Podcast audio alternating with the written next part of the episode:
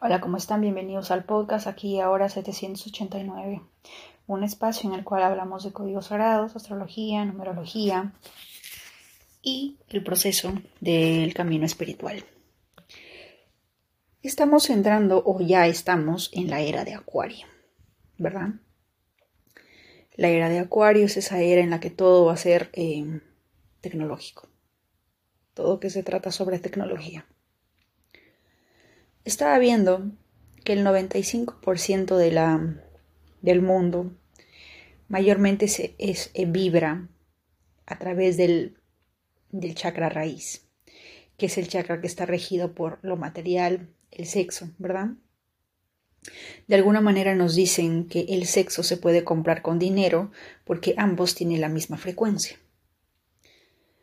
También decían que en la era de Aries, es decir, hace muchos, muchos años, en la era de Aries, la élite, entre comillas, solamente podía tener control sobre tu cuerpo a través de la fuerza bruta, a través de las guerras, a través de los golpes, a través de los maltratos, ¿verdad?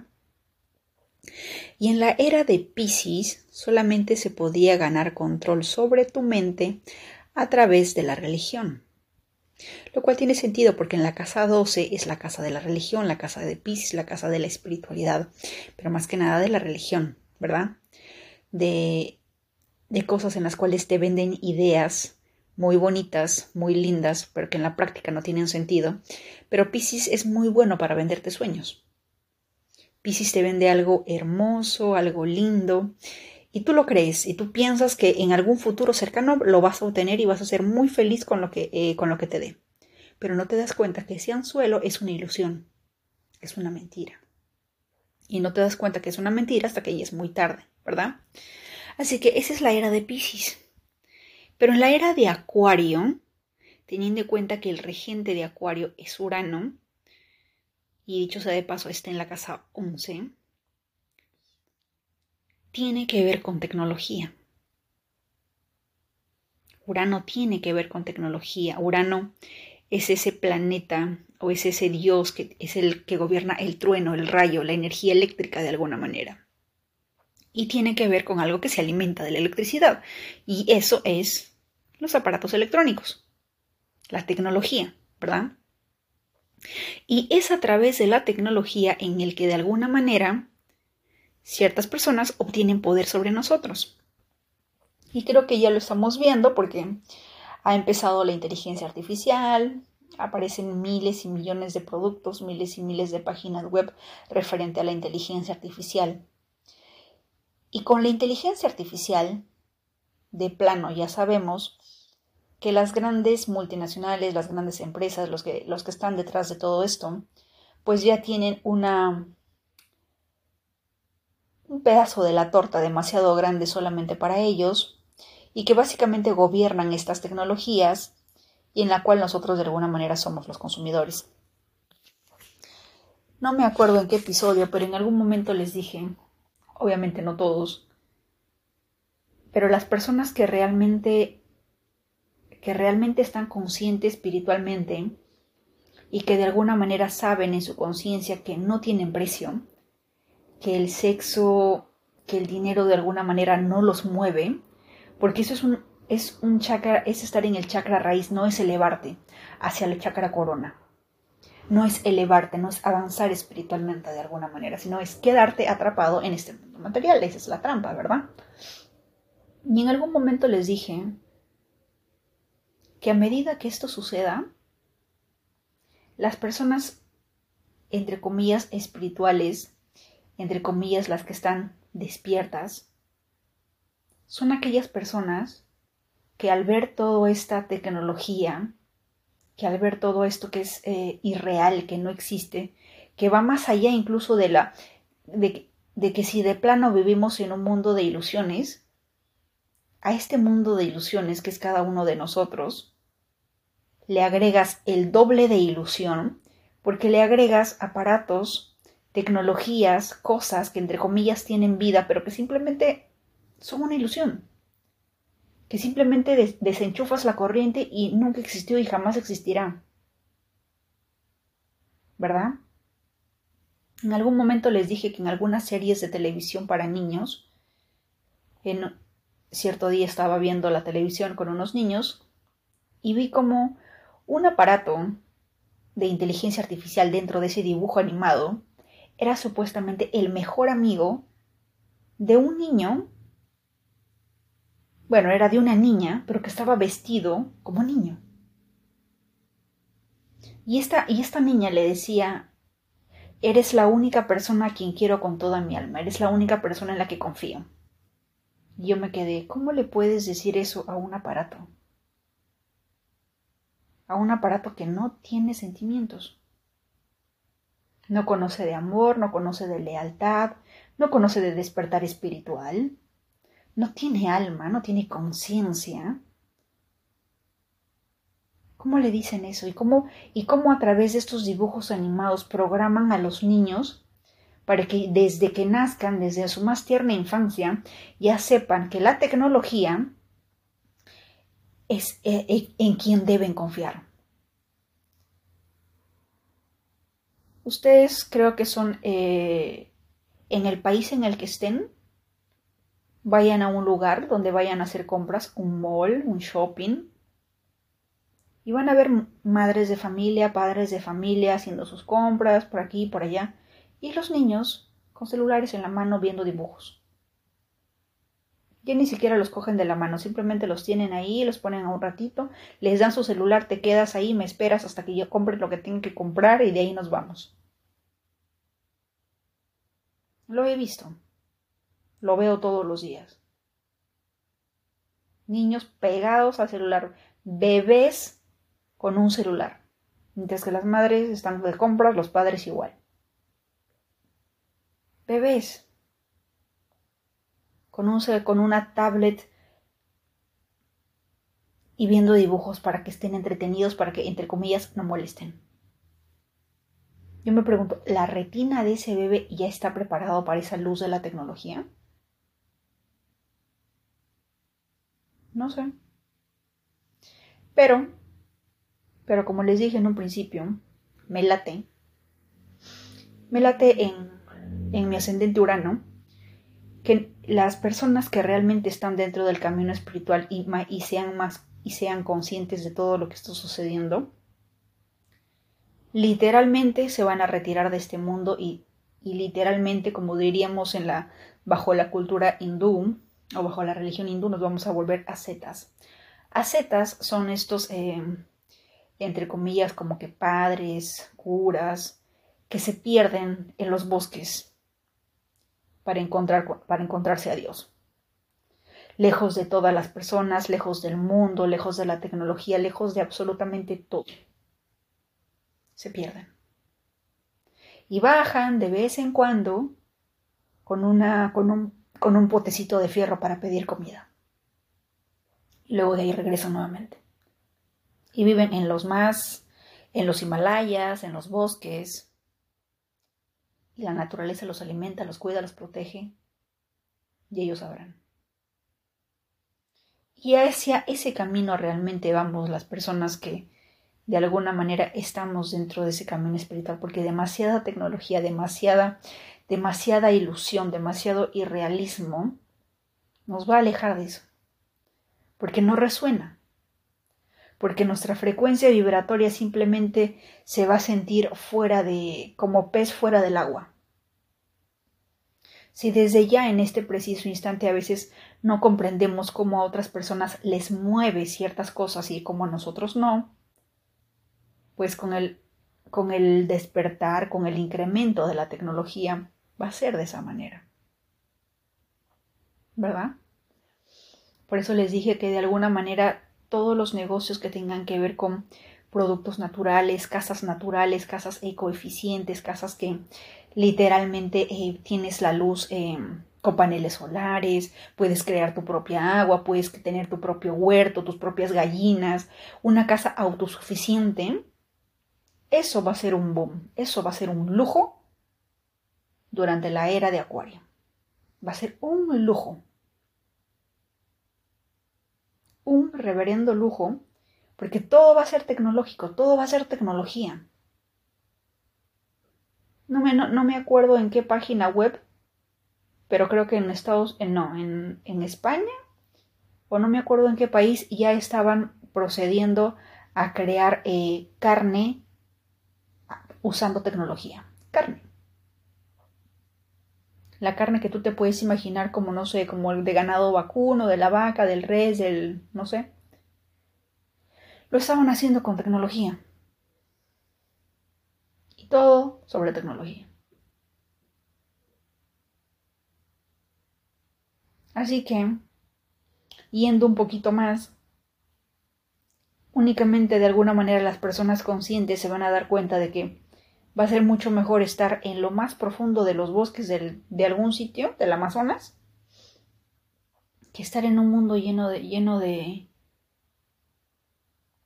Ni siquiera podríamos llamarlo locos, porque los locos están más conscientes que nosotros.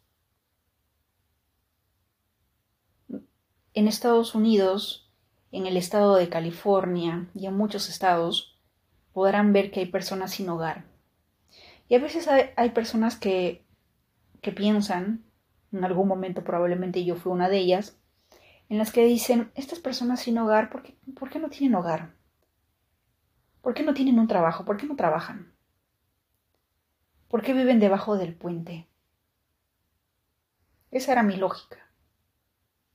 Hasta que si no me acuerdo, no fue si fue Eckhart Tolle o alguien más, que dijo que de alguna manera todas esas personas que nosotros vemos en la calle, como vagabundos, locos, personas sin hogar, en realidad son una parte, una parte nuestra que se refleja a través de ellos, una parte nuestra de la sociedad que se refleja a través de ellos. Y en algún momento recuerdo haber pensado y dije, ¿y si no están locos? ¿Y si los locos somos nosotros? Que estamos en esta carrera de la rata en trabajar, llegar a casa, dormir, comer, levantarnos, ir al trabajo, tener un trabajo porque tienes que pagar por un terreno, porque tienes que pagar por una casa, porque tienes que pagar por un alquiler, porque tienes que pagar por tu comida, porque tienes que pagar la luz, el internet, porque tienes que pagar todo esto y simplemente trabajas para pagar todo lo demás. Y vida, casi no hay vida. En Estados Unidos, eh, la mayoría de latinos que ustedes conozcan a través de TikTok siempre les van a decir que es muy, pero muy difícil hacer amigos. Muy difícil. Yo pensaba que solamente el estado de Florida o el estado de Miami, de alguna manera, las personas eran un tanto de sonreírte y de decirte qué linda te ves y que no sé qué, pero que a espaldas tuyas simplemente les importas un pepino. Pero no, al parecer hay una persona que es de Eslovaquia, si no me equivoco, que vive en Estados Unidos, en la zona de Nueva York, y dice que ha vivido siete años en Nueva York y hasta la fecha no tiene ningún amigo. Y que se ha percatado de que a lo largo de la vida ha tenido amistades que les dicen, estás muy linda, qué hermosa te ves, qué lindo te queda eso, qué lindo te queda el otro, mañana nos vemos y que no sé qué pero que en un descuido al día siguiente simplemente son absolutamente nadie y pueden utilizarte, eh, pueden eh, hablar mal de ti a tus espaldas y simplemente no les importas. Algo que de repente para esa persona o para los latinos de repente no, es, no es un tanto común. Si nosotros decimos que te ves linda o que, te, o que o nos sale algo positivo, es porque de alguna manera realmente lo sentimos, no somos hipócritas. ¿verdad? No, no se nos sale eso de ser falsos, creo yo. Pero en esta, en, esta, en esta cultura dentro de Nueva York y la Florida, no sé, en otros estados, es de alguna manera se, se maneja de esta manera. Como te vistes, como te tratan, si, si por A o B se te ocurre vestir una ropa más de dos veces, ya de plano significa que eres pobre, ¿verdad? Y cosas así. Y con el tema de las personas sin hogar, ellos no se preocupan porque tienen que pagar nada, están fuera del sistema. Están fuera de todo de esta, locura llamada carrera de la rata, como le diría Robert Kiyosaki. Están fuera de esa locura. Ellos simplemente van a un lugar, eh, a, la iglesia más cercana, eh, al, algún, algún albergue, que da comida todos los días, se levantan, si es que hace mucho frío, las bibliotecas ofrecen un albergue o hay sitios donde eh, las iglesias ofrecen albergues a estas personas, o simplemente viven debajo del puente y simplemente el día siguiente se levantan, agarran su carrito, su bolsa, se van a hacer la cola para la comida, hacen dos o tres veces la cola, me imagino, para su almuerzo, su desayuno y su cena, comer alguna fruta y luego simplemente, entre comillas, vivir la vida. Cuando he estado en estos lugares repartiendo comida, yo lo que he podido ver es que saben compartir. Mm, algunos sí de, sí de plano están fuera de este mundo porque su realidad es totalmente distinta. Hablan cosas que para, obviamente para mí es incoherente, pero para, probablemente para esa persona tiene todo el sentido del mundo. Y después de terminar de hacer su cola, terminar de comer, se sientan en el pasto, se ponen a hablar entre ellos, ríen, juegan, se divierten, se empujan. Y luego de ahí, cada uno agarra su grupo o cada uno se va para donde, para donde se tenga que ir, para, entre comillas, su casa debajo del puente, algún lugar que tengan que ir, o de repente simplemente se aburren y simplemente agarran, eh, agarran la tarjeta del bus y van desde, desde un paradero hacia el otro paradero, viajando todo el día durante con, con el bus, es que de repente hace mucho frío o por las noches. Esa es su vida. Se preocupan porque tenemos que, tenemos que, mañana tenemos, tenemos que cocinar, porque, tenemos, porque tengo hijos que alimentar, porque tengo que pagar la renta, porque tengo que pagar la luz, el agua, cómo voy a hacer para llevar a mis hijos a la escuela, cómo, cómo voy a invertir o guardar dinero para que mis hijos vayan a la universidad. ¿Se preocupan por todo eso? No. Su vida es realmente, entre comillas, creo yo, realmente vida. Ustedes hagan el experimento de no hacer absolutamente nada por una semana y se van a volver locos. Porque estamos en una cultura en la que se tiene que hacer algo, se tiene que trabajar, se tiene que hacer esto, se tiene que hacer Estamos totalmente entrenados para hacer algo. Literalmente.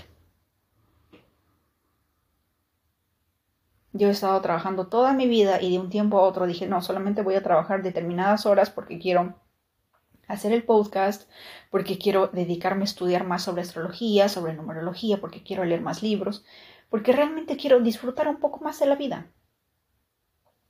Y curiosamente, cuando yo quiero salir con, con alguna amiga para hacer esto, no, nadie, porque todos están trabajando. Ya, parezco que estoy en Corea, que tengo que avisar con un mes o dos meses de anticipación para salir a determinada hora, a determinado sitio, en determinado lugar, con determinadas personas y, y antes de eso revisar que las agendas estén totalmente sincronizadas. Así es este país. En Perú podía, podía ir a la casa de, de quien quiera a la hora que sea, cruzar la pista, ir a la casa de mi amiga, chismear de repente, hablar, qué sé yo, si quería comer algo salía. De alguna manera había un, un, poco de vida, al menos la gente tenía tiempo de alguna manera los sábados o incluso los domingos, pero acá es un tanto difícil porque los sábados y los domingos se utiliza para lavar la ropa, o, ordenar la casa, hacer las compras para toda la semana. Y es un tanto, es un tanto complicado, porque todo tiene un orden. Y hasta, hasta, hasta hacer citas online el que tú, por ejemplo, tengas un solamente te den de descanso lunes y martes y que la otra persona descanse sábados y domingos, ya de plano hasta es imposible tener citas. Y eso, si es que vives a una hora o a dos horas de distancia. Si es que vives demasiado lejos, olvídate. Las citas tienen que ser diferentes eh, eh, de tu mismo barrio, de tu misma zona, para que puedan tener de alguna manera tiempo distancia corta para poder encontrarse o verse. Yo en Perú literalmente viajaba dos horas de viaje para ver a mis amigas. Dos horas. Dos horas de ida y dos horas de vuelta. Aquí que, que haga alguien eso es sumamente difícil. bueno, como yo estoy entrenada ya de plano, yo viajo mis dos horas en bus para ver a una amiga que está al otro lado, pero, o sea, no muchas personas lo hacen. Estás loca, dos horas. Hasta ella se da cuenta y dice, ella me viene a visitar, son dos horas de ida, dos horas, dos horas. En taxi me toma 30 minutos, pero en bus son dos horas de viaje, ¿verdad? Y eso, que una persona haga eso de alguna manera, aquí lo valoran. Pero de repente en Perú eso es de lo más normal. En Colombia, en México, tal vez sea de lo más normal.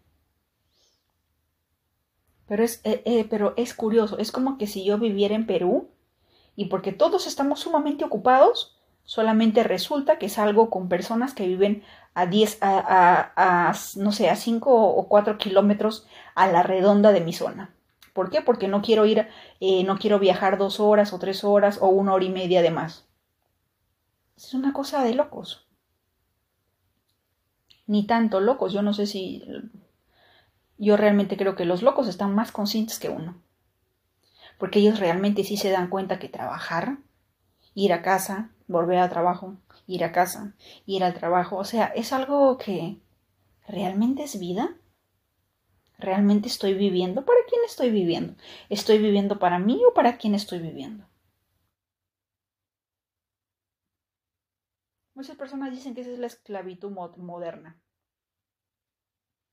puede tener sentido, puede ser que no, pero más pareciera que sí que que no. Porque literalmente,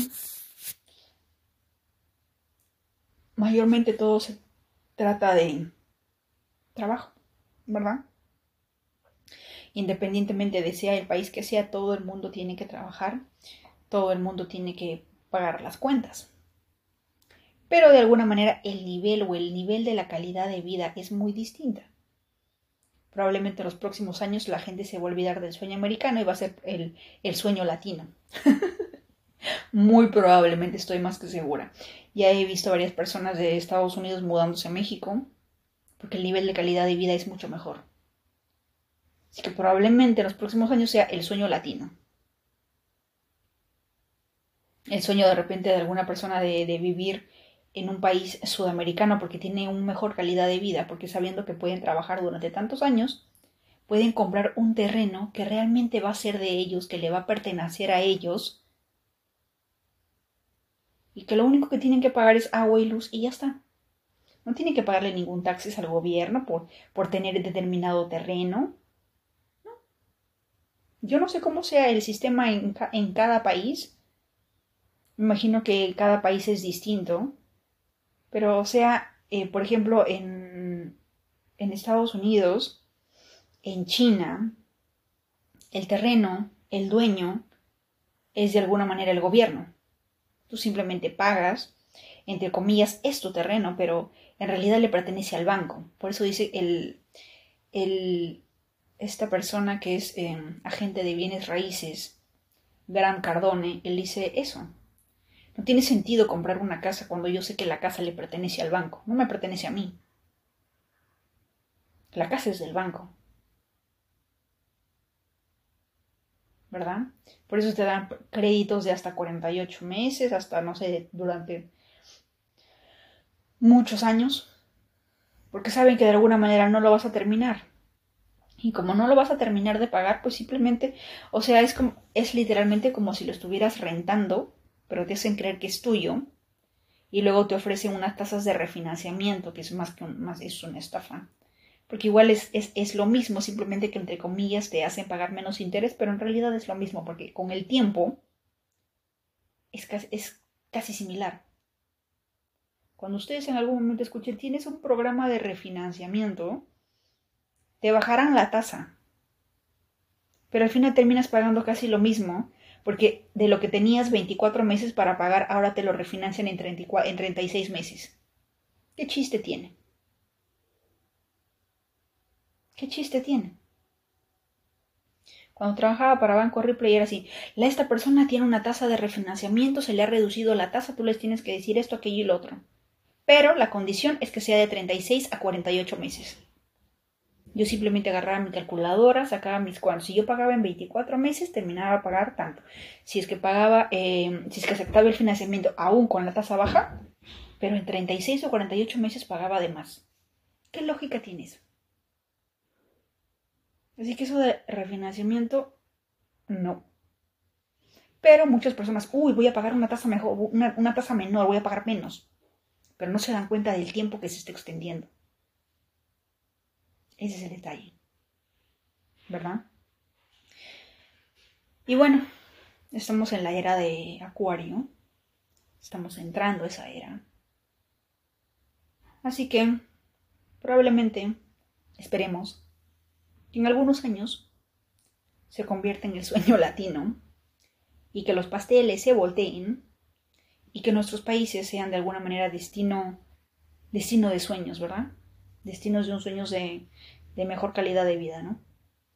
Que de repente en un principio no nos va a gustar porque obviamente va a elevar el nivel de competencia en muchas cosas, va va, eh, va a generar un desarrollo de construcción en zonas donde de repente no hay o no había, va de alguna manera también, porque eso también activa la deforestación. Ustedes imaginan a la que la gente diga el sueño brasileño y decidan invadir Brasil. O sea, adiós Amazonas. ¿Verdad? Pero, ¿cómo será? No lo sabemos. Pero quería compartirles eso. Así que les mando un fuerte abrazo y nos vemos en el próximo episodio.